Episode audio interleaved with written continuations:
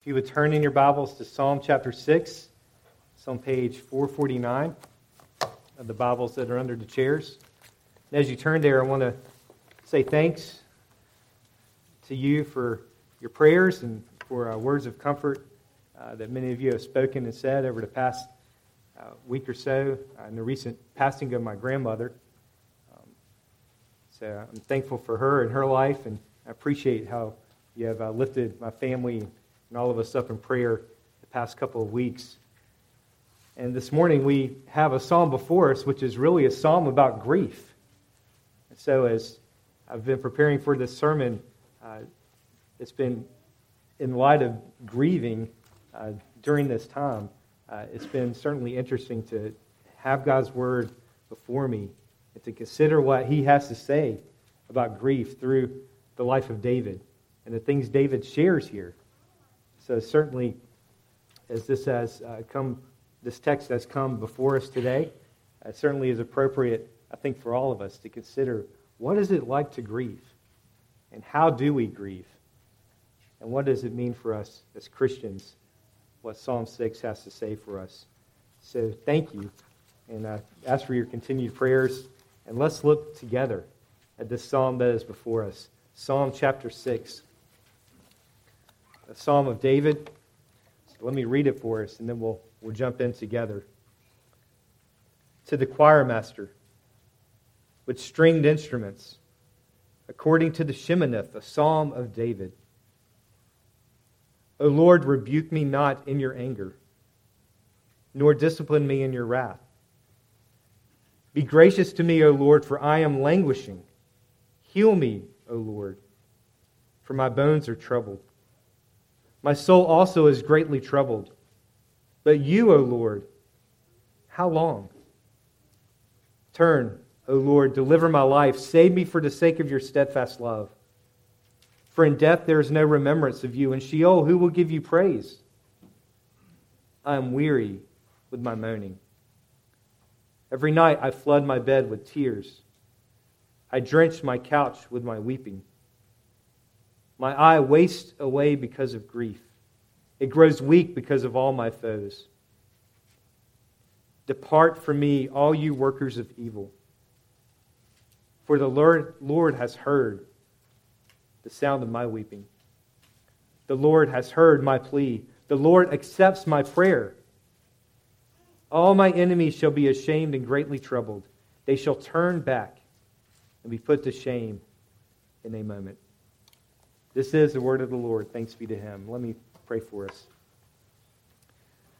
Father, we ask now that you would take your word, that you would apply it to our hearts by the work of your Spirit, that we would cling to Christ, our hope, that we would bring our, our griefs, our sorrows, the things that trouble us, that we would bring those to you and that you would this morning deal with us, that we might cling more closely to you.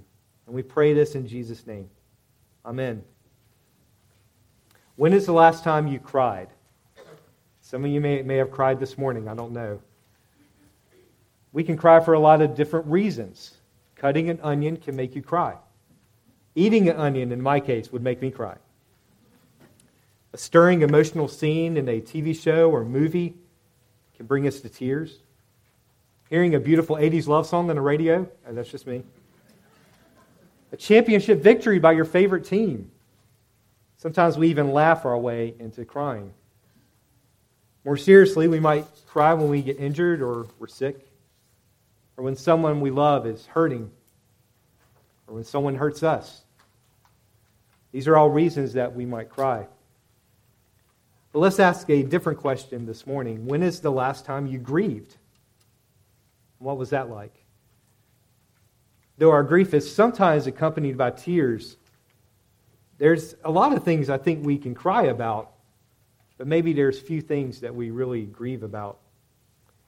Grief is associated most often with loss, whether it's the loss of a family member or friend to death, the loss of a relationship due to separation, the loss of a community when we move, the loss of a, a job. Or perhaps maybe it's grieving something that we do not have yet desire. Grief is associated with suffering, with so we grieve the effects of illness, the effects of sin, the presence of evil in the world, the suffering of people around the world. Grief can come when we mourn our own sins, when we regret things that we have done, or perhaps something that we did not do that we should have done. As we begin to talk about these things a little bit and think about the things that we grieve about, we begin to realize that it's very likely that every one of us in here, on some level, is grieving about something. We may be in a different phase of grief. Perhaps something recent has happened that has brought you to grief. Or we may be in a very long process of grief. It goes on for years and years and years. And so we want to ask the question this morning well, how do we grieve? And in ask, asking this question, we're, we're not here today to, to give some kind of magic potion that's going to make your grief disappear. So we all walk out of here, you know, laughing and smiling. Although we can still laugh and smile, of course. But it's not the goal to make it disappear today. In fact, we're going to, as we look at this psalm, we're going to see that, that God Himself invites us to grieve. And that there is such a thing, with apologies to Charlie Brown, of course, there's such a thing as good grief. I said this morning, we're going to talk about what good grief is. And the first thing we're going to see is this that good grief is a real response to real pain. David shows us here in this psalm that grief affects the whole person. Notice how he describes himself. in verse 2, he says, Be gracious to me, O Lord, for I am languishing. Again in verse 2, Heal me, O Lord, for my bones are troubled. Verse 3 My soul also is greatly troubled. We see that there's a physical and a spiritual element to grief. Verse 6 and 7 continue to describe it. I'm weary with my moaning. Every night I flood my bed with tears. I drench my couch with weeping. My eye wastes away because of grief. It grows weak because of all my foes. Weariness weakness, tears. These are all things that accompany us in grief. We see the reality of pain, we see the realness of suffering, that it hurts, and that grief is a real response to real pain. There are some other religions that teach that pain is an illusion of sorts, that suffering is less than real, Therefore, grief is simply just a state of mind, is something that you have to move past, that you don't want to be held back by it. But in contrast to that, to that denial of pain, the scriptures show us what we know to be true that it's all very real. That pain, suffering, and grief, these things are very real. These things we face in this life. The Psalms are full of expressions of grief. Jesus himself wept, grieving over the loss of his friend Lazarus. Even though he was going to raise him from the dead, he's there grieving over the loss of his friend. Later, he grieves over Jerusalem. Our Savior knew grief, just like we do. In 2 Corinthians, we're chapter 1, we're encouraged to comfort others with the comfort that we ourselves have received from God because the pain that we face in this life is real. In Psalm 56, David notes the tender care of God in the face of such grief. He says this You have kept, count of my tossings. Put my tears in your bottle. Are they not in your book? Then my enemies will turn back in the day when I call. This I know that God is for me. In God, whose word I praise. In the Lord, whose word I praise. In God I trust, I shall not be afraid. What can man do to me? The hope that David had in the face of real pain was that God kept an account, that God knew it, that his tears even We're collected by God. And then he comes to the place that the place that we want to be able to come to when we grieve, when he says, This I know, that God is for me, even when it hurts. In God I trust, I shall not be afraid, even though we may be frightened. So this morning, we, as we talk about what good grief is, we begin with the reality that pain and suffering, these things are real. And they're happening to us. And they're happening to others. And grief is a real response to it. And it's actually a proper response for God's people. And as we grieve, we begin to recognize our own helplessness to address the situation, to process the things that are happening. So, secondly, we're going to see that good grief seeks healing and grace from God. In the first four verses of this prayer, David speaks directly to the Lord. Five different times he says his name as he's calling out to him. There's a relationship that he has with God, and in his grief, he seeks God. He pleads for him to be gracious to him, to deliver him, to save him from his troubles. And in pleading with God this way, what he's doing is he's acknowledging that it is God alone. God alone is the one who can bring healing, the one who can bring grace to his weary soul. So when we grieve well, we turn to God in our grief. And we ask him, as David does here, Lord, heal me, save me, be gracious to me. When we do this, we're testifying to a number of different realities about who God is and who we are. We're saying that we live in a broken world, that the effects of sin are, are real, that the suffering happens, and that in and of ourselves, we are incapable of being able to deal with it. And we're also saying that God, in His infinite mercy, He cares for His people, that He's the one that can heal us, that He's the one that can redeem and save. And we're asking Him to intervene and to turn towards us. Verse 4, it says, Turn, O Lord, deliver my life. And think about for a second the, the thought of asking God to turn toward us. In verse 1, the psalm begins by David asking God, in a sense, not to turn toward him. Because he's saying, God, do not rebuke me in your anger, nor discipline me in your wrath. We don't know all the specifics of what has caused David's grief here. There's certainly later in the psalm, there's the mention of enemies, and we see that in some of the other psalms, so we know that David's been pursued by those who are against him, and they're involved. Yet in verse 1, David here is confessing his own sin. And we're not sure specifically what it is. It may just be general confession, but it might be intertwined with all these things that are going on with the enemies. What we do know is all that has kind of come to the forefront and has brought about tremendous pain and grief for David. And so he sees that the hand of God is upon him. And it's the hand that brings discipline, the hand that brings wrath. But yet it's the same hand that also brings comfort to his people. And so it's in that context of relationship he has with God that he appeals to God to be merciful and gracious to him. And then in verse 4, he says, Turn, O Lord, deliver me for the sake of your steadfast love.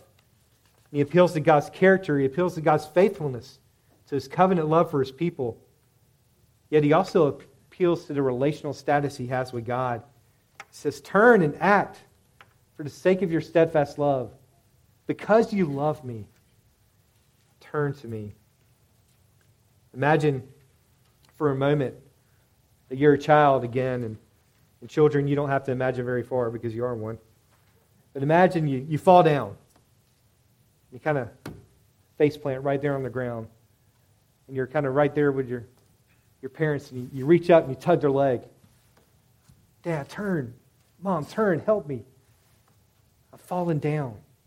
Please pick me up. I think that's a, the picture we have here of David. He's down, he's fallen, and he's tugging at his Father in heaven, please rescue me. Please pick me up. Turn to me and heal me. I think a question we want to ask as we think about applying this today is where do we go first when we grieve? The temptation in a time of grief is perhaps different for all of us. Maybe it's, the temptation is isolation.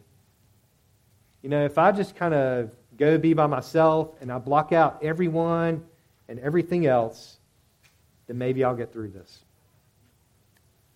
Maybe it's not isolation, maybe it's idolatry. If I turn to something else that can at least dull the pain or maybe distract me, then maybe I'll feel better. Maybe I'll make it through this.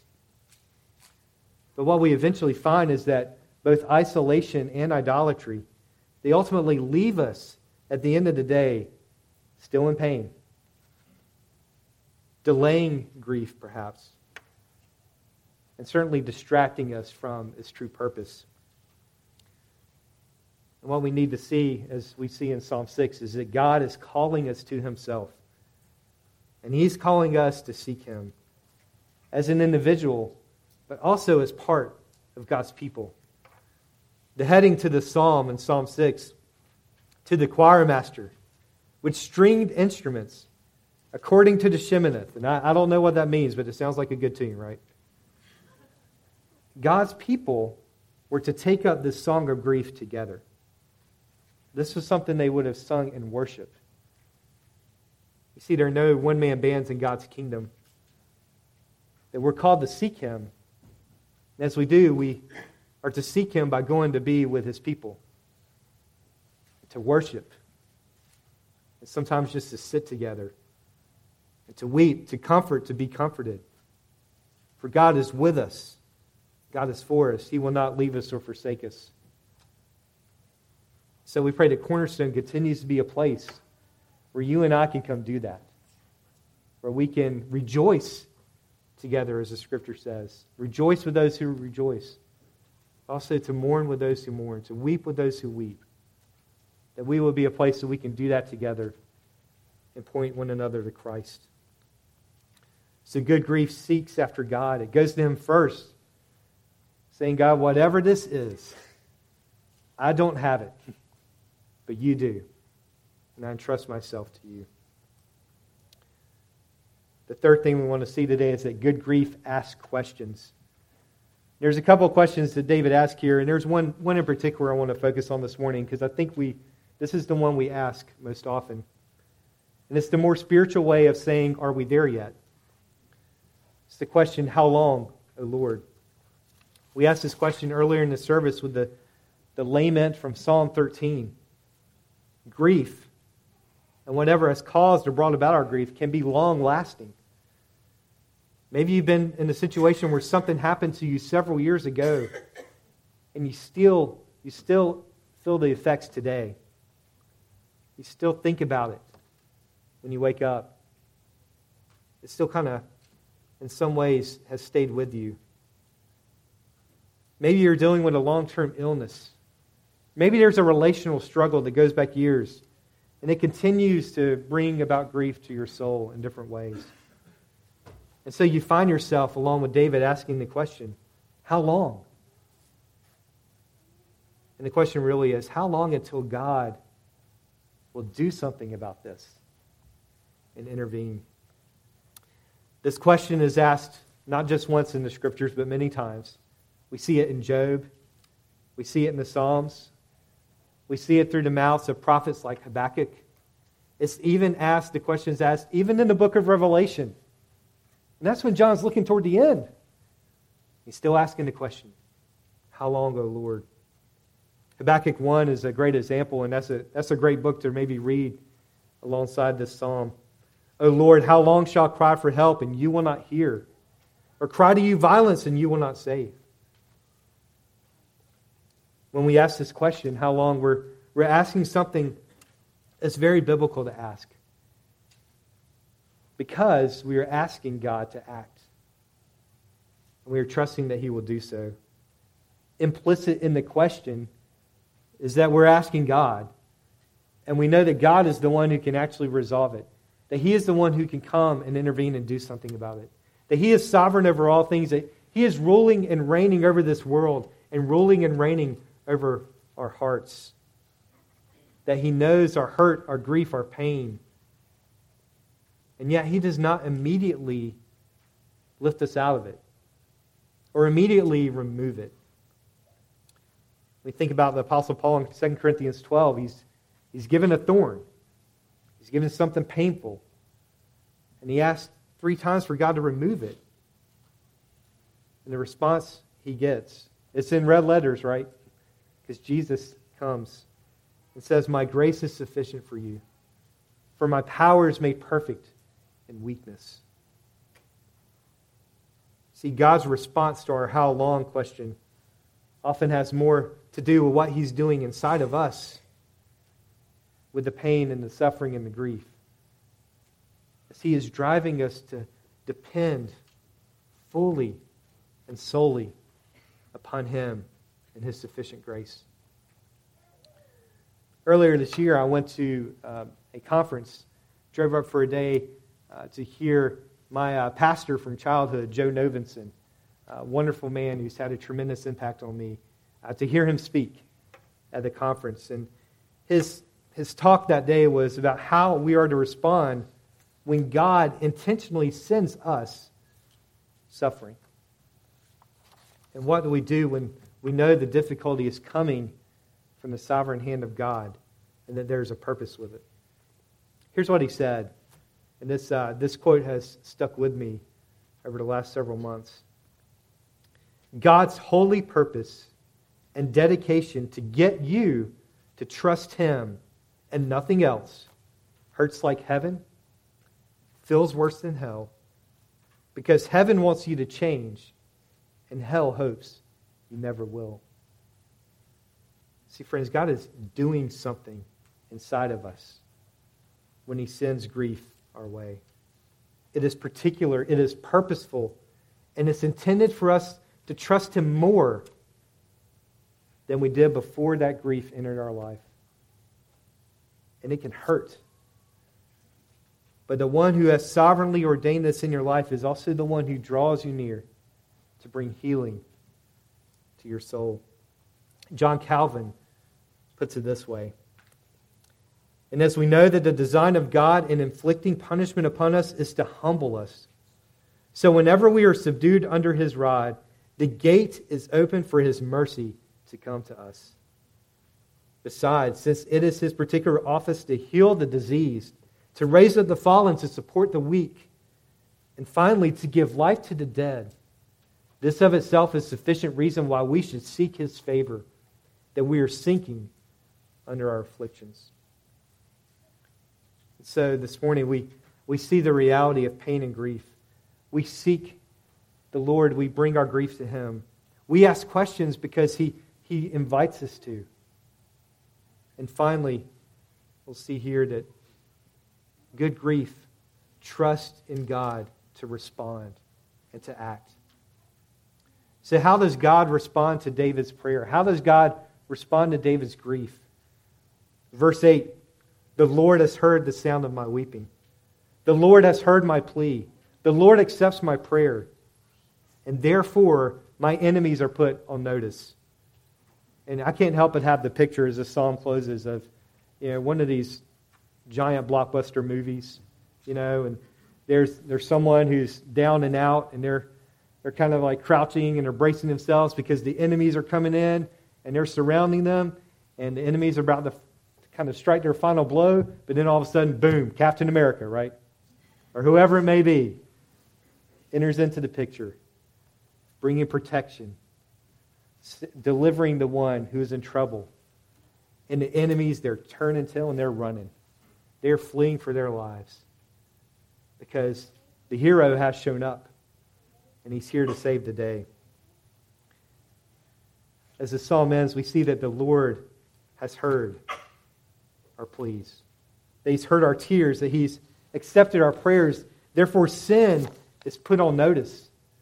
Death is put on alert. Satan is chased back into the shadows. Because in our grief, when these enemies close in on us, they flee. because the Lord comes and he intervenes and he is with us. This I know, Psalm 56 says that we read earlier, that God is for me. In God I trust, I shall not be afraid. What can man do to me? And thus this psalm of grief ends in hope because the Lord responds. He has counted our tears and put them in his bottle. He has heard our weeping, our prayers. He demonstrates his steadfast love for his people.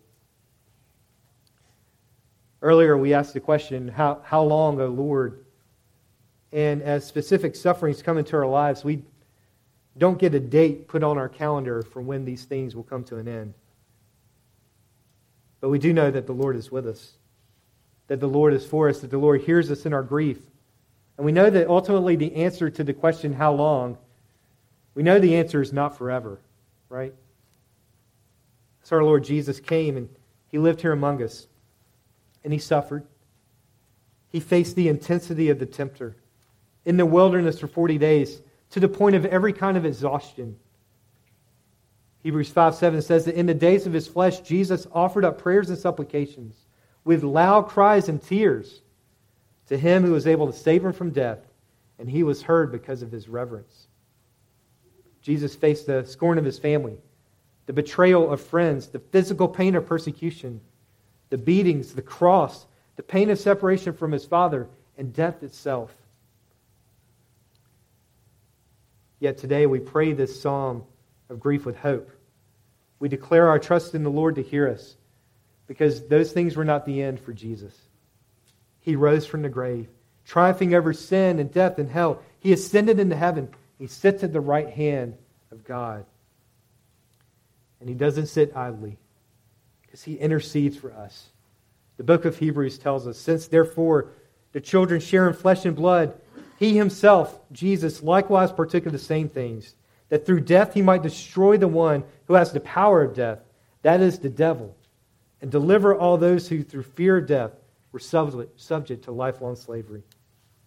Later it says, Therefore he had to make he had to be made like his brothers in every respect, so that he might become a merciful and high priest in the service of God, to make propitiation for the sins of the, the people. For because he himself has suffered when tempted, he is able to help those who are being tempted. And then in Hebrews 4 says, Since we have a great high priest who has passed through the heavens, Jesus, the Son of God, let us hold fast our confession. For we do not have a high priest who's unable to sympathize with our weaknesses, but one who in every respect has been tempted as we are, yet without sin. Let us then with confidence draw near to the throne of grace, that we may find mercy and receive grace to help in time of need. So, friends, this morning, know that He, he hears you, that He knows you, that He loves you, that He has suffered for you, that He is with you, that He has conquered sin and death and hell for you. Whatever may come, we look ahead with hope, don't we? Knowing that the day will eventually come where we hear the words of Revelation 21 ringing in our ears. Behold, the dwelling place of God is with man. He will dwell with them, and they will be his people. God himself will be with them as their God, and he will wipe away every tear from their eyes. And death shall be no more. Neither shall there be mourning, nor crying, nor pain any more, for the former things have passed away. And he who is seated on the throne says, Behold, I am making all things new. This is good news. Thanks be to God. Let's pray together.